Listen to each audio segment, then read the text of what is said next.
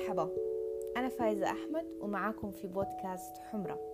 طبعا لي أماطل ستة شهور عشان أبدأ في هذا البودكاست بس أخيرا بدأت فيه.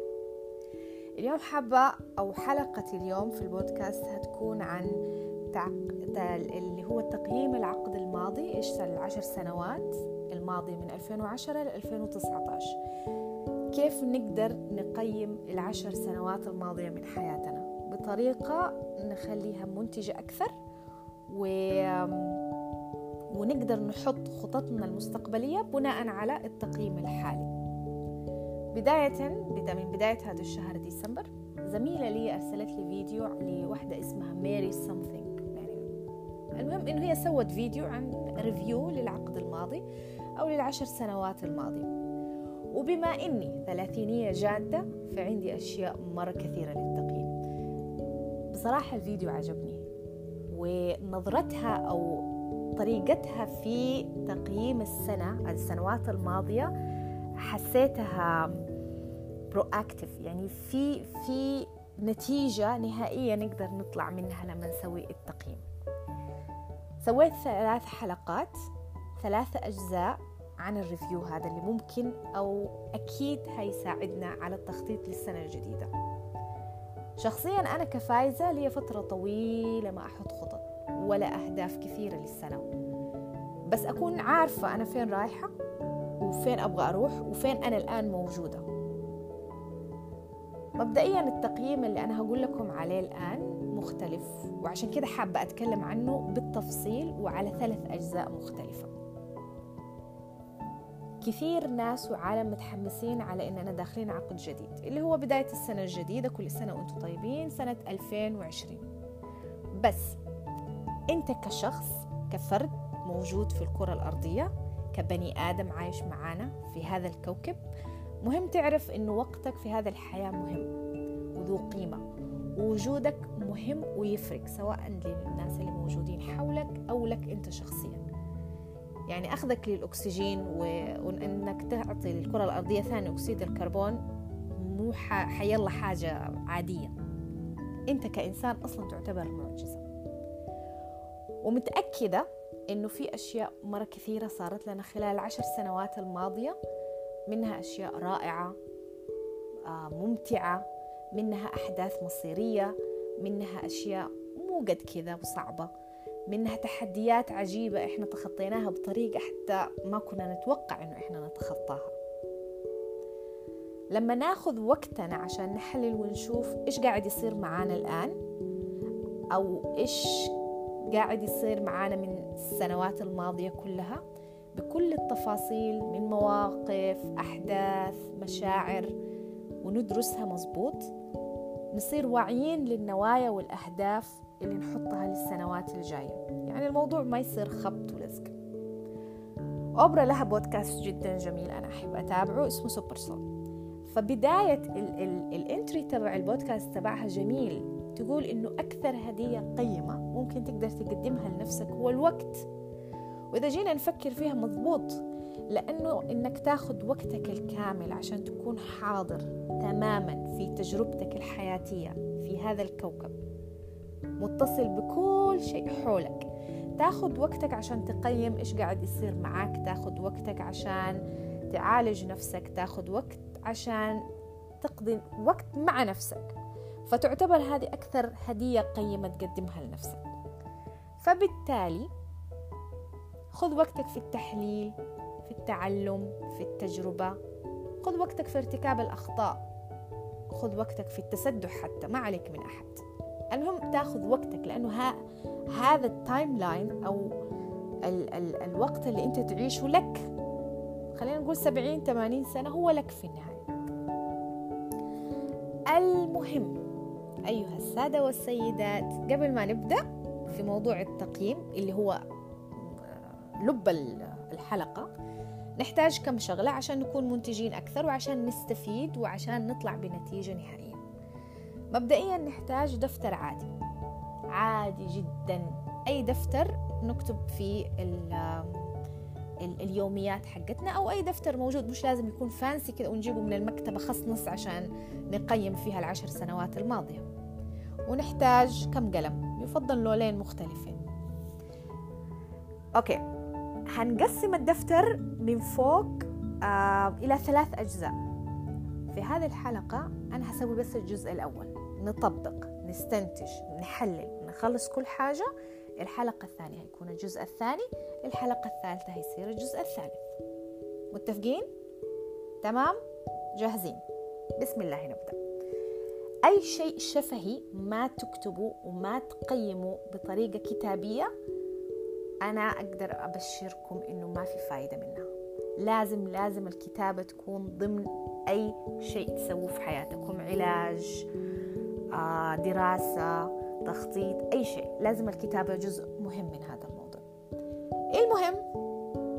في الجزء العلوي من الدفتر هنكتب تقييم للعشر سنوات الماضية كعنوان اللي هي 2010 إلى 2019 آه في ناس ما شاء الله مواليد آه 94 95 في العشر سنوات هذه هيرجعوا أطفال. فإحنا خلينا نقول الناس مواليد الثمانينات أهلا بكم. هذا الموضوع هيكون مفيد أكثر. أوكي أول قسم أول قسم وأول سؤال اللي هو إيش؟ إيش هي الأشياء اللي أنا فخور أو فخورة فيها؟ عد واغلط اكتب كل صغيرة وكبيرة. اسأل نفسك خلال العشر سنوات الماضية أنا فخور بإيش؟ إيش التحديات اللي تجاوزتها؟ إيش التغيرات اللي سويتها؟ حتى نوعية المشاعر اللي جربتها وكنت فخورة أو فخور بنفسك. خلينا نقول إنك أنت تعرضتي لعلاقة مع شخص أبيوزف شخص يقدر يتلاعب بمشاعرك وتجاوزتي هذا الموضوع. فتعتبر من الأشياء اللي مفترض تكوني فخورة بإنجازها. وركزوا كثير على هذا القسم. اكتب كل شيء كل صغيرة وكبيرة. خذ وقتك في التفكير. لأنه الطابع الأغلب فينا إحنا إنه إحنا ننتقد نفسنا. الحوار الداخلي دائما سلبي تكسير مجاديف و...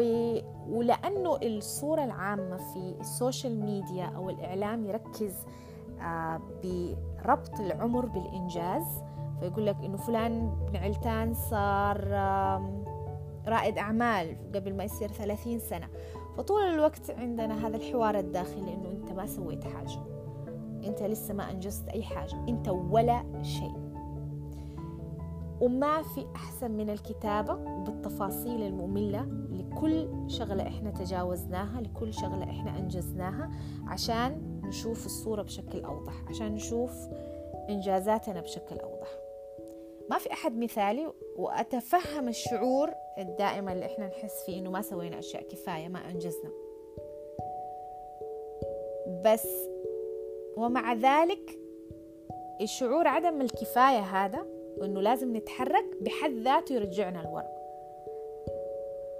ولما تكتب لستة الأشياء اللي أنت فخور فيها بناء على خط سير حياتك أنت مو أبدا مقارنة مع أي أحد على هذا الكوكب اللطيف.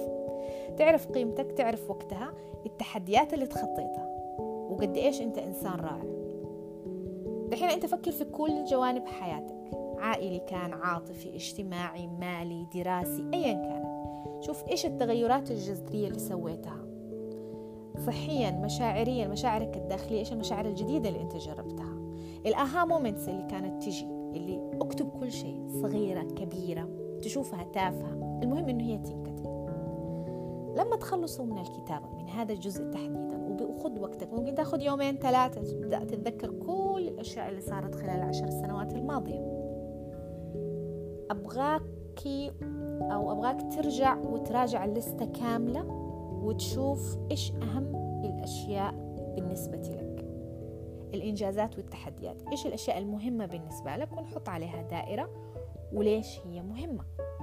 فخلينا نقول إنه أهم إنجاز بالنسبة لي إنه آه لقيت شغل أحلامي. طيب ليش هذا الشيء مهم بالنسبة لك؟ دائما الليش بيوصلنا لرسالة الحياة. بس هذا موضوع ثاني ما نبغى نتكلم فيه. المهم نبدأ نحط دوائر وهايلايتر على الأشياء المهمة بالنسبة لنا. وبعدها بم نبدأ في القسم الثاني. القسم الثاني طبعا لون ثاني عشان نعرف نفرق اللي هي عبارة عن إيش الأشياء المهمة بالنسبة لك ولماذا ولكن هنا فين؟ بالتفصيل الممل الشيء اللي أنت فخور بإنجازه ليش هو مهم بالنسبة لك؟ ليش أعطيته وقتك وجهدك؟ لأنه بمجرد ما تعرف الأشياء المهمة واللي لها قيمة ومعنى لك أنت كشخصيا لما تفهم إيش يحركك من جوا إيش الحافز بالنسبة لك إيش احتياجاتك إيش اللي يفرق معاك إيش الأشياء اللي تزيد من جودة حياتك خلال أو اللي زادت من جودة حياتك خلال السنوات العشر الماضية من هذه النقطة تقدر تقول أو الإجابة على هذه النقطة هي اللي هتساعدك في اتخاذ قرارات حكيمة متوازنة خلال السنوات الماضية.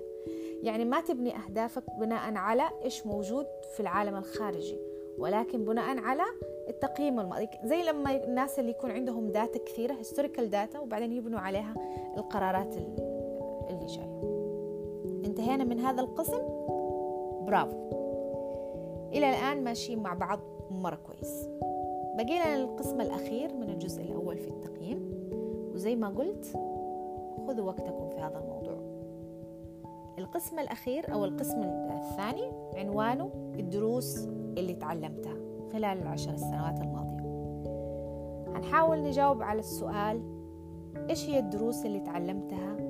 خلال العشر سنوات الماضية إيش هي الآها مومنت اللي جاتك اللي جات على بالك؟ إيش هي الحكم اللي تعلمتها واستخلصتها من تجاربك الخاصة؟ إيش هي الدروس الخاصة اللي تعلمتها في مجال عملك صحتك الجسدية والنفسية العلاقات السفر؟ وطبعا أفضل طريقة لمعرفة الدروس المستخلصة هي من خلال الأخطاء يعني من خلال النظر إلى أخطائك اللي ارتكبتها خلال الفترة الماضية. من الأخطاء نعرف الدروس. الدروس ما تهبط وحي كذا من السماء. إيش الأشياء اللي ما صارت بطريقة جيدة في حياتك؟ ما قدرت أخذ مثلا البكالوريوس وعدت السنة أكثر من مرة. ليش هذا الموضوع صار؟ بسبب كذا وكذا. هذا الدرس المستفاد والمستخلص من التجربة أو الخطأ اللي أنا ارتكبته. كيف ممكن أتعلم من التجارب اللي عشتها؟ كيف ممكن أتعلم دروس معينة؟ كل صغيرة وكبيرة نكتبها. بعدها نسأل نفسنا هذا السؤال. خلال العشر سنوات إيش الدروس اللي تعتبر game uh, changing يعني قلب الطاولة يعني إيش يسموها؟ يعني قلب للعبة نفسها بس لصالحك. تعرف كيف لما في درس تتعلمه تكون أنت في في في لعبة حياتية بس تحولها لصالحك أنت. أنت نفذتها وأنقذت نفسك وأنقذت من حولك و... و... وجبتها بطريقة ذكية. إيش هذه الدروس اللي أنت تعلمتها؟ إيش هو الدرس اللي تبغى تتذكره خلال السنوات القادمة؟ وممكن يعمل تغيير جذري في حياتك.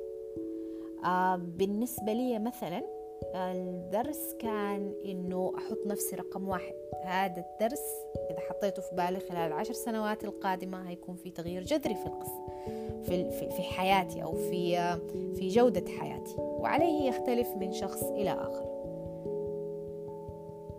هذا القسم مرة مهم ويفرق معنا لأنه دائما نحتاج نرجع نقرأ إيش الدروس أو الأخطاء اللي ارتكبناها والدروس اللي تعلمناها عشان ما نكرر نفس الأخطاء كل مرة.